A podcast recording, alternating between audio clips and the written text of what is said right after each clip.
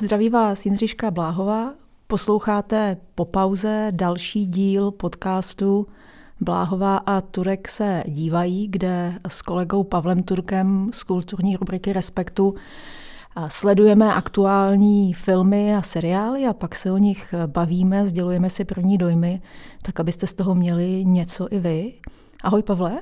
Ahoj, tak zase po čase. Zase po čase pauza byla, ale doufám, že to nějak neovlivní náš skvělý výkon. No ne, tak ty jsi odpočatá, ne. Při pátku.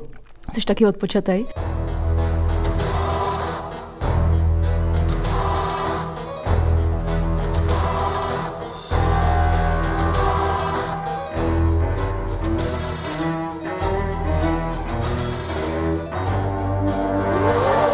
Takže s novou energií se pouštíme do seriálu Wednesday, který je čerstvě na Netflixu.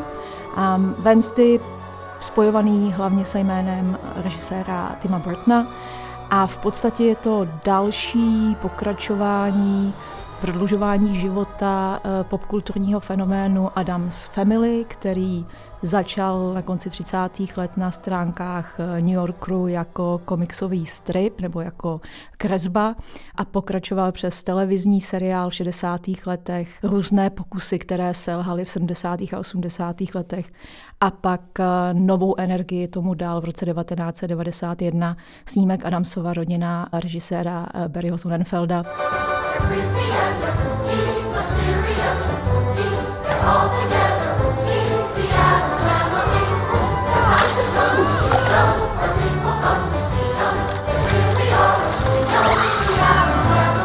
Na který navázali další dva díly a znovu po nové miléniu se ta energie přenesla tentokrát do animované série.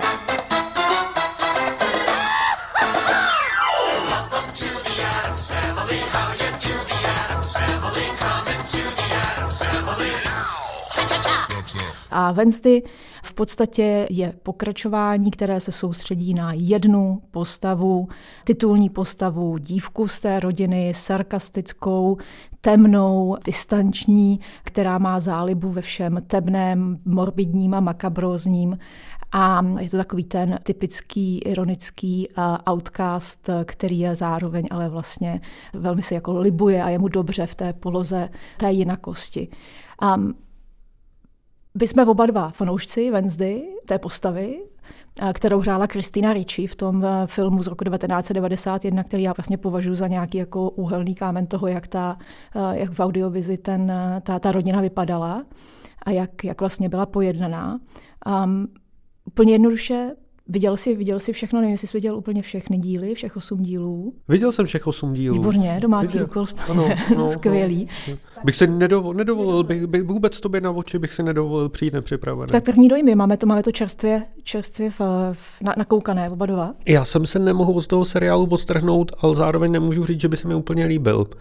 A můj, ale z, byl jsem schopný ze všech svých nároků slevit a, a strašně si to užít, protože jsem byl úplně uhranutý Jenou Ortegou, představitelkou hlavní role a, a chtěl jsem jí výdat a, a chtěl jsem jí být eh, na blízku.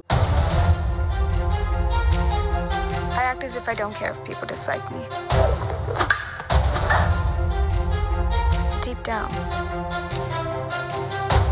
I actually enjoy it ta postava a to, jak ona ji hraje, to, jak ji stvárňuje a stělesňuje, tak eh, pro mě bylo natolik sugestivní, že jsem dokonce eh, dokázal odhlídnout a, a zapomenout na to, že ta zápletka třeba není nic moc a ten děj není úplně nějak extra rytmizovaný nebo napínavý. Všechno tohleto šlo pro mě dá se říct, stranou a, a chtěl jsem jako jenom sledovat ten kamenej, bezvýrazný v obličej Jenny Ortegy, která snad ani jednou tam nemrkne. Ten její výkon je, vlastně na tom panuje nějaká schoda, opravdu pozoruhodný, jako velmi soustředěný, ona je výborným vtělením nějaké jako vize té figury Wednesday Zároveň je tam určitý posun v tom, že v těch předchozích všech filmech či eh, jiných počinech, to byla, to byla holka, to byla vlastně dívka, to bylo dítě. A teďka je to teenagerka, teďka je to adolescent, což je ten základní posun. Nevermore was created as a safe haven for our children to learn and to grow, no matter who Vlastně potkáváme v momentě, kdy její rodina jako největšího potížistu a její rodina jsou... Please excuse Wednesday. She's allergic to color. Naprostý excentrici, což je celé to kouzlo vlastně Adamsovy rodiny je, že jsou to excentrici, aristokrati, kteří žijí prostě v gotickém domě a mezi členy rodiny patří useknutá ruka, která je úplně autonomní, normální postava, která běhá, komunikuje, řeší.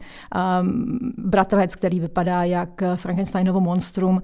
A výstřední rodiče, kteří eh, jsou neustále v nějakém jako milostném opojení sami sebou, což je potom v tom teenagerském věku něco, co jí samozřejmě irituje a deformuje. Takže tam je nějaká jako představa, že ty rodiče na ní měli nějaký zásadní negativní dopad. A je to vtipný, že oni považují všechny normální lidi za vlastně nenormální a oni sami v té své výstřednosti jsou jakoby normální. A v tomhle momentu ona je vlastně odložená do Nevermore Academy, což je odkaz na Edgara Alna Poea v nějakých těch tónech toho amerického hororu, řekněme, literárního v tomhle případě, kde má být napravená, kde vlastně má projít nějakým vzděláním, aby se z ní stala vlastně jako v úzovkách ne normální, ale nenormální, normální, eh, normální postava.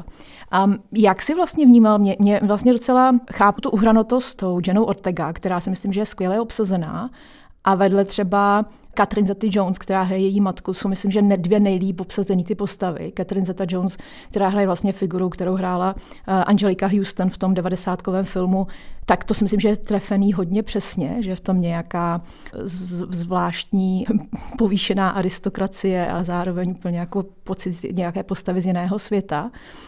Ale zároveň mi přišlo, že vlastně tam ten základní ta výzva byla jako jak postavu, která je teenager, což je z podstaty, většina teenagerů jsou jízliví, naštvaný, ironický, odtažitý, žijí ve svém vlastním světě, což je přesně Wednesday. Jak jakoby to pojednat tak, aby to nebyla obyčejná teenagerka jako všechny ostatní, ale aby to nějak fungovalo pořád ještě jako ta specifická Wednesday, což u toho děcka fungovalo její záliba v konstruování elektrických křesel a týrání svého bratra a e, prostě její miláček, její, její, její mazlíček si myslím, že byl škorpion, že jo, a večer trávila na hřbitově. Jak si vlastně vnímal tohleto?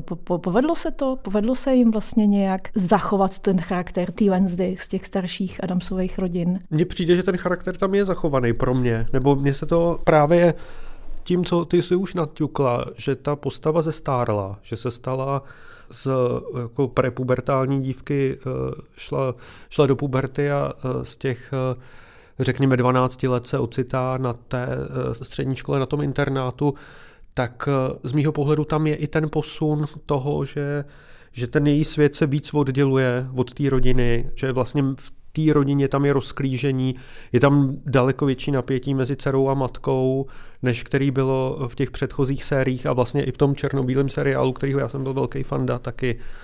A tak si myslím, že to je důležitý faktor. A pak je důležitý faktor i to, že než by tam byl super zobrazený, ale ta Wednesday tam má svůj individuální vnitřní svět, který se projevuje tím, že chce napsat knihu a nějakým způsobem se ještě realizuje v umění. Že, že si myslím, že i důležitý klíč eh, pro nějaký její prožívání a pro dotýkání se emocí, s kterými ona jakože má problém a s jejich jako projevováním, přijímáním a tak dál, tak eh, mně tam přijde sympatický to, že ona je nějak stotožněná s hudbou, že violončelo, eh, na který ona tam hraje, na který ona tam cvičí, se stává nějakým prostředkem toho, že uh, my o ní něco víme dovnitř a současně ona se profiluje jako, jako, samostatná, jako samostatná bytost, která se odděluje od té rodiny, protože už v těch předchozích filmech jsme zažili Wednesday na dětském táboře, ale tohle už je prostě jiná Wednesday, která víc potřebuje se oddělit od té rodiny, což není jako úplně lehký a v rámci té Adamsové rodiny to není eh, jednoduchý obzvlášť, protože a to si jako ty naťukla, jak jsou to excentrické uh, osobnosti, tak pro mě je zase důležitý to, že ta rodina je vlastně ze všech těch rodin, které jsou zobrazené, jak tady tam jsou, tak je to funkční rodina. To, to je rodina, kde se všichni mají rádi, všichni se podporují, všichni si vycházejí vstříct a nikdo vůči nikomu netrpí jako zlobou, výčitkama, případně intrikama. Je to, to je jedna z nejvíc milujících se rodin, který v těch, řekněme, jako fiktivních, fiktivních rodinách můžeš najít a i vlastně vtipný, že je postavená z naprostých outcastů, excentriků a, a z lidí, kteří vypadají, jako by měli být na okraji, ale ty lidi dokážou vytvořit soudržnou rodinu, což je na tom vlastně strašně poetický. A teď z té rodiny se Wednesday nějak, jako, nějak vyděluje a musí zažít svůj příběh, aby aby třeba od té rodiny mohla někdy odejít. Přesně to kouzlo té rodiny, proč já třeba mám, se jednak jsem taky fanda toho 60 seriálu, jednak mám ráda vlastně, když jsem si pouštěla znovu ten film z roku 1991, který mimochodem tedy taky dostal nabídku točit Tim Burton a ještě Terry Gilliam a oba dva to odmítli. Burton tehdy točil pokračování Batmana, Batman se vrací a neměl na to čas.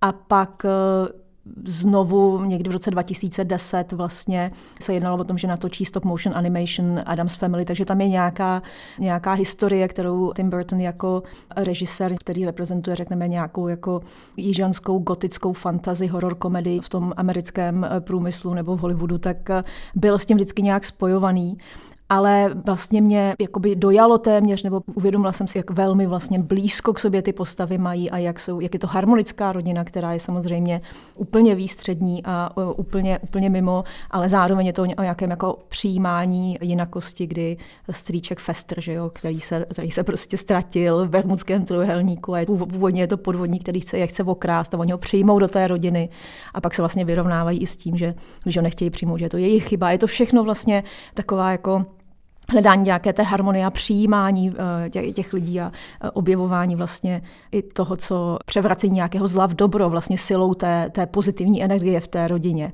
té nějaké téměř, ne ani naivity, ale vlastně otevřenosti a velkorysosti. Oni jsou nesmírně, nesmírně velkorysí. Já jsem vlastně trošku zápasila s tím, co ty teďka mm, říkáš. Líbily se mi třeba momenty, kde ona hraje na čelo, myslím, myslím že ta hudba tam funguje docela dobře.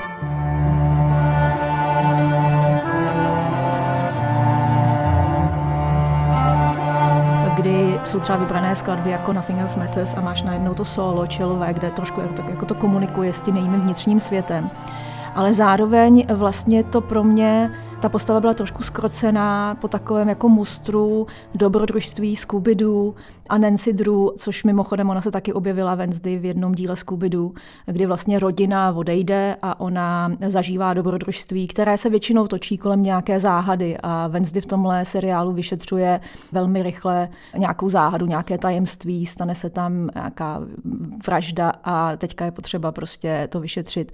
A ona je vlastně strašně nápomocná. Ona přitom pro mě trošku ztrácela tu poetiku, která spočívala v tom, že ona je sympatická i v té své zdánlivé nesympatičnosti, v tom, že je to ten kamenný obličej, Buster Keatonovský, ta odtažitá, prostě sarkastická figura.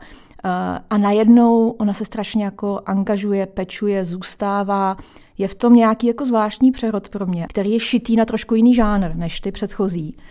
A zároveň mi přišlo, že tam úplně nefungují ta rovina těch teenagerů, který obklopují, vlastně hlavně na rovině dialogu, že mi hodně přišlo, že jsou takové jako deklamativní dialogy a že ten humor, který u Brtna vždycky jakoby je, nebo byl minimálně do roku 2000, 10, možná o něco míň, jsem možná velkorysá, tak tam většinou je na nějaké rovině eh, odkazů na život moderního teenagera, tu Instagram, tu něco jiného. Je to takový trošku toporný v zobrazení toho teenagerského světa přišlo mi. V tom bych úplně souhlasil a myslím si, že ten seriál tomu nepomáhá ani žánrově nebo můstrama, který se snaží v rámci toho Netflixu napodobit nebo inkorporovat do sebe, protože když se na ten seriál já fakt podívám jenom jako nějaký laický divák a vím mu z něho postavu Wednesday Adams, tak je to pro mě takový hybrid Harryho Pottera a Stranger Things eh, s tím, že na jedné straně máme drama života na koleji a, a na internátu a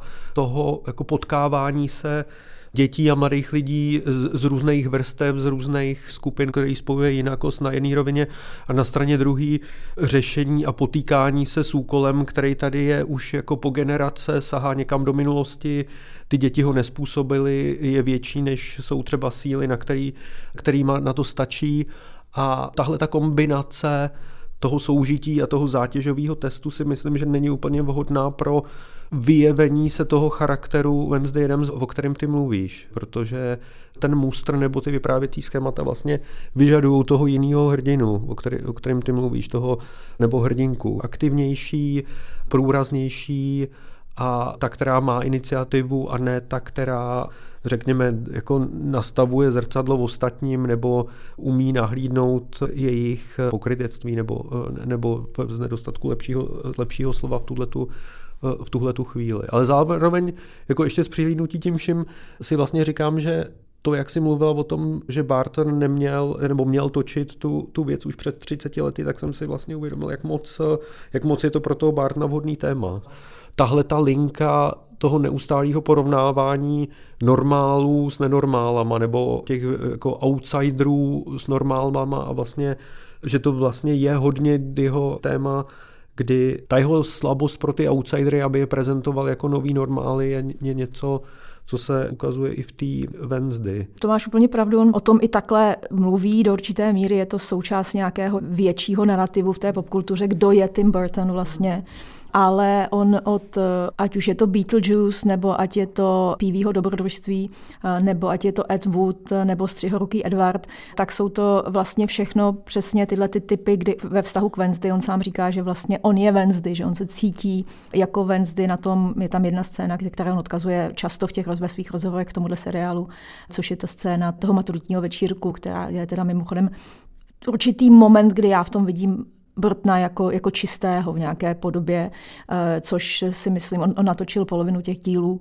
ale na druhé straně ten jeho styl, jsou tam spíš jako jenom záblesky toho, co dělalo ty jeho předchozí outcasty a viděděnce, eh, kteří jsou ti, kteří jsou přijatí jako vlastně normální, nikdo se nad tím nepozastavuje, naopak oni si žijí velmi často, že ho tyranizují ten normální svět, přetvářejí ho, mění ho a ten svět v kontaktu s nima se pak nějak posekává, eh, otupuje, stává vlastně lepším, tím, že oni trvají na té, jako že jsou vlastně eh, hotové osobnosti, přestože by mohly být vidět jako nějaká monstra často. A oni jsou vlastně spokojení s tím, co jsou bláznivý Edward nebo střelky Edward nebo ekologický vymítač normálních rodin v Beetlejuiceovi.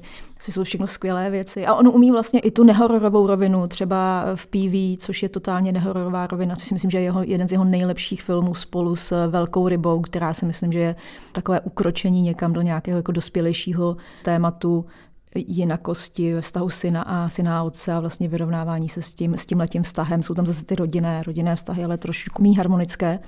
Když jsi mluvil o tom, že je to hodně nějaký mix, amalgám eh, trendů současných těch eh, hitových, jako jsou třeba Stranger Things na Netflixu nebo Harry Potter, eh, k tomu já bych přidala ještě různé dívčí seriály, které podle nějakého algoritmu také na Netflixu fungují pro tenhle typ publika, a nebo X-meni, což je vlastně podobný muster, skupinka lidí s výjimečnými nebo mladých lidí s výjimečnými schopnostmi zavřená na nějakém uzavřeném prostoru nějaké instituce, kde se vlastně ty výjimečné schopnosti projevují. Tak já vnímám, že v této logice toho kupení a toho odkazování se na něco, co v té logice algoritmu má fungovat, tak je tam přidaný jako ingredience i prostě Tim Burton jako nějaký další položka, která má možná zajistit nějaký lepší renomé, nějakou, nějaký příslip že to bude určitý typ poetiky, určitý typ humoru, určitý typ hororu, určitý typ strachu, určitý typ jenakosti.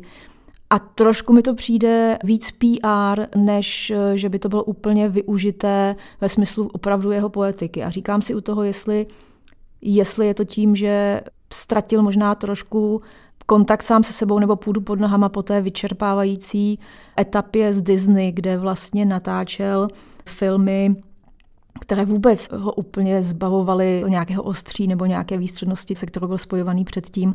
Vrcholem pak bylo, že to dá Sleepy Hollow, nebo a vrcholem pak bylo Dumbo, že jo, jako je to, a on, on, sám prostě v jednom rozhovoru řekl, že on se vlastně cítil u Disney jako Dumbo, jako sluně v cirkusu, které muselo předvádět něco a potřebovalo z toho cirkusu utíct. Tak trošku mi přijde, že je to pro ně nějaký jako zajímavý nadechnutí, ale zároveň tam toho Brtna až na nějaké jako momenty úplně, ne, úplně nevidím. No s tím bych úplně souhlasil a ty to podle mě docela přesně pomenováváš to, jak ta jeho divnost je ingrediencí v rámci toho amalgámu těch stylů a postupů, který Netflix využívá, tak eh, vlastně mi přišlo i hrozně silný nebo podnětný i to, jak jsem mluvila o tom, jak ty outsiderské postavy jsou přijímaný běžně v těch jeho raných filmech a mají vliv eh, na ten svět a mají schopnost ho ovlivňovat a měnit a, a vplynout do něj, tak eh, ty outsiderský hrdinové v rámci Wednesday mají vlastně osud úplně opačný, že jsou to, je to menšina, který hrozí vyhlazení, nebo je to menšina, na kterou se ta eh, většina toho města, v kterém sídlí ta internátní škola, tak to obyvatelstvo se na ně, na ty frekventanty a frekventantky ty internátní školy kouká jako s velkým despektem, s velkou přehlíživostí a vlastně jako aniž bych prozrazoval cokoliv víc, tak pak se to jako vlastně celý tato, celý ten, ten rozpor nadřazenosti a podřazenosti se dostane až někam k začátkům kolonizace Ameriky ale z mýho pohledu je na tom pozoruhodný to, jak moc to outsiderství tam nedostává prostor a je opravdu v menšině a je to analogický k tomu, jak málo je tam prosazená ta jinakost, ta outsiderskost toho Tima Bartna po té po autorské stránce. Je to vlastně protnutí, je to nějaká jako standardizace, je to v tom hodně jakoby vidět. A ten žánrový posun, i ten charakterový posun, i ten autorský posun si myslím, že z toho dělá, což mě vrací zpátky k tomu, jestli se daří zachovat tu Wednesday takovým způsobem, co nás, co vlastně diváka jako dlouhodobě na tom bavilo, nebo jestli se vlastně z ní stává nakonec tak trochu vlastně standardní teenagerka, která si hraje na emo a která si hraje na, na tu Wednesday, která si hraje na to, že se oblíká v černé, nosí černou, má kamenný výraz a je to taková trošku jako persona nebo nějaká identita, kterou si často teenageři oblíkají, tak ona nakonec vlastně to trošku pro mě vznívá, jako že si oblíká tu, tu, tu jinakost, než by tou jinakostí byla, což je pro mě jako nějaké úplně jako opuštění té postavy.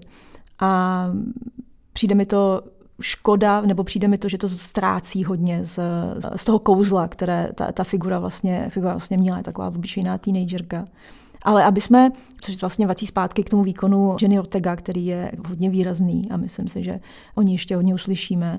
Druhá stránka, která si myslím, že na tom naopak funguje a kde se ta poetika Tima Brtna dostává ke slovu a vlastně zůstává, nebo nějaký typický rysy toho jeho stylu je v té hudební rovině, kde nějaká svoboda podle mě by mnohem víc panovala. Znovu je to spolupráce s Danny Elfmanem, což je jeho dvorní skladatel léta, léta, léta nevím, jestli ho máš naposlouchaného v těch, těch jiných filmech, on většinou samozřejmě jeho, jeho uh, genialita, řekněme, nebo jeho přínos spočívá v tom, že dokáže dokreslovat, komentovat, podmalovávat ty světy a ty jednotlivé figury v těch světech. Tam jsou to vlastně celé jako kompoziční celky, prvky, kdy on vykresluje nějakou postavu, případně nějakou atmosféru tím typickým způsobem.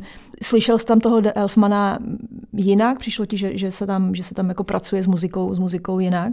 Nebo je to taková standardní jako spolupráce? Práce Elfmanovský kus. Myslím si, že ten Elfman tam není zase tak výrazný, protože stejně musí pracovat s tím daným motivem, který není jeho a spíš tam vyhovuje duchu toho letitého prastarého motivu, Adams Family a já si teď za boha nevzpomenu, kdo ho složil a kdo ho nahrál, a takže to si dostuduju do příště. A, Až domácí úkol.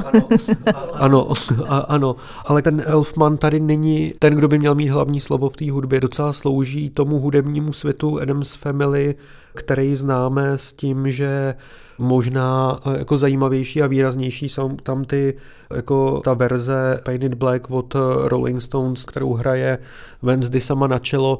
Stejně tak eh, ta scéna z toho bálu,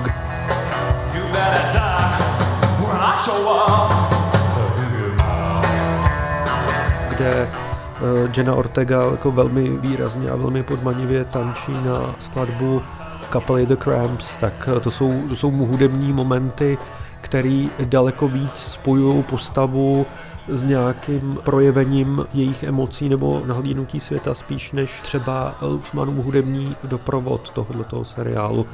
Což je překvapivý pro mě i z toho důvodu, protože Elfman je obrovská hvězda teď, a která jako přesahuje úplně jako parametry hudebního skladatele a třeba jeho vystoupení na festivalu Koučela bylo jedno z nej vzpomínanějších, nejskloňovanějších festivalových vystoupení vůbec na této události. I'm so happy, happy.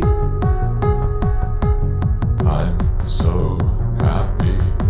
Kdy on se tam v podstatě pasoval do role rokové hvězdy, vystoupil tam do půli těla s vypracovaným torzem a to všechno za doprovodu eh, motivů ze Simpsonových a ta show, kterou tam předved eh, bylo něco, kdy opravdu o něm jde mluvit, že prorost z role hudebního skladatele, nebo respektive skladatele filmové hudby do výraznou figuru v rámci populární hudby. Takže pro mě spíš je překvapení, jak málo výrazný nebo jak málo pozornosti na sebe strhává konkrétně tady ve Wednesday. Jedno z těch vysvětlení by mohla být prostě logika prisma toho publika, pro kterého je to točené. Nejsou to fanšmekři, kteří poslouchají a dívají se na Bartonovský svět, jehož součástí je Elfman úplně neodmyslitelně, ale ta volba, to písničkování, vlastně ta, byť přepracované, byť vlastně často i kreativně použité, ale jsou to ty hity nebo ta, ta, ta, ta muzika, ty jednotlivé vlastně tracky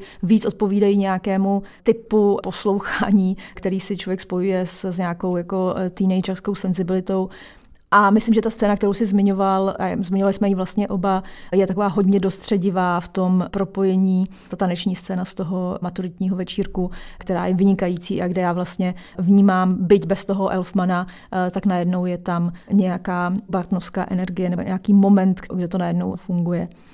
A já myslím, že jsme Wednesday probrali. Já spíš přemýšlím nad nějakým schrnutím, protože já úplně nevím, jak se s tím sám vypořádat, protože nemůžu říct... Ani nemůžu... Nemu, asi ani nemusíme se s tím jako nějak vypořádat. Máš pocit? Protože nemůžu říct, že by se mi ten seriál líbil, ale zároveň jsem se od něj nemohl odtrhnout a rád jsem se na něj díval. A, a myslím si, že si uh, budu uh, a teď nevím, jestli si budu pamatovat Wednesday nebo jestli si budu pamatovat Jenny Ortegu, ale jednu z nich určitě nezapomenu hodně dlouho. Máme to vlastně hodně podobně. Trošku se do toho možná promítá minimálně u mě to, že divák vlastně nebo že chce, aby se mu to nějakým způsobem líbilo. Že je tam, ta postava je vlastně tak jako fascinující a tak vlastně jako zajímavá v té popkultuře a, a tak ikonická, že vlastně je to takový ten typ toho projektu, kterého jako chce, aby to bylo, aby to bylo dobré, vzhledem k tomu, že pořád možná jako, jako čeká, já jako divák čekám, že se někde ten Burton, který v nějaké jako vrcholné formě, ať, ať už je to prostě za mě třeba Batman nebo,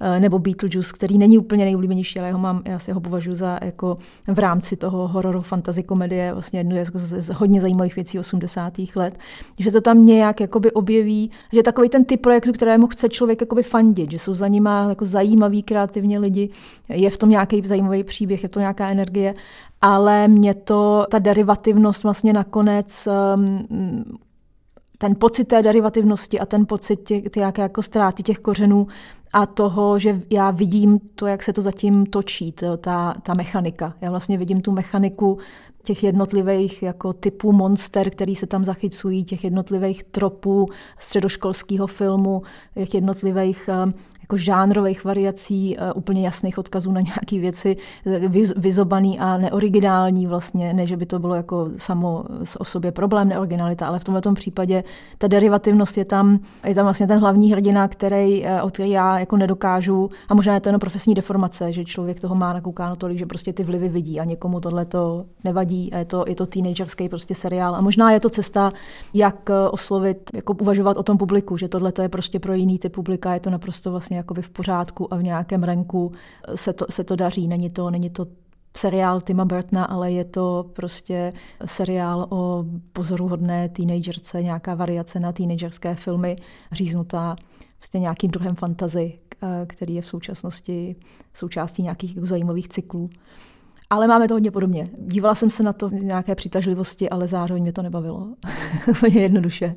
Jo, je to takový ten typ projektu. A zároveň je tam hrozně výrazný a pro mě dominantní posun toho, kdo je vlastně ten outsider dneska v té současné kinematografii, v té televizní produkci, v těch dílech pro teenagerech. A, a ten boj o to, jestli ten outsider je teda ta temná gotická postava, v který je ten Barton víc doma, anebo jestli už jsou to ty nerdi, toho potrovského typu nebo Big Bang teorie, který je tam reprezentovaný třeba tím včelařem, který je hrozně jako roztomilej. Rostomil, ale zároveň znovu strašně vlastně klišovitý, ano, upadá ano. do těch eh, kliš, klišovitých momentů. Ale myslím, že ten souboj je hodně zajímavý o tom, kdo je dneska vlastně outcast a kdo je, je, kdo je dneska je. podivín a jak vlastně ukazovat podivíny a jakou message jakoby jejich prostřednictvím komunikovat ven je vlastně zajímavý prvek toho. To je mimořádně zajímavý a, a zároveň se ukazuje, že už to nejsou, jakože ta Bartnovská poloha těch outsiderů není úplně vyhovující. Uvidíme. Tim Burton se chystá natočit remake Beetlejuice.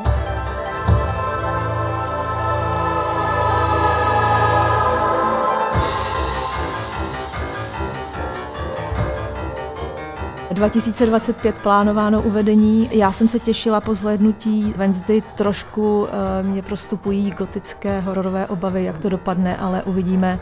Pokud se tady prostě za tři roky potkáme, můžeme se bavit o, o, o, o remakeu Beetlejuice, tak uh, třeba se shodneme, že outcasti a outsideri Tima Burtona mají ještě nějaké místo v popkultuře. Tak já doufám, já doufám, že ty tři roky vydržím. Jako velký fanoušci popkultury a outcasti, tak eh, se loučíme a těšíme se někdy u další příští epizody podcastu Bláhová a Turek se dívají. Ahoj. Čau.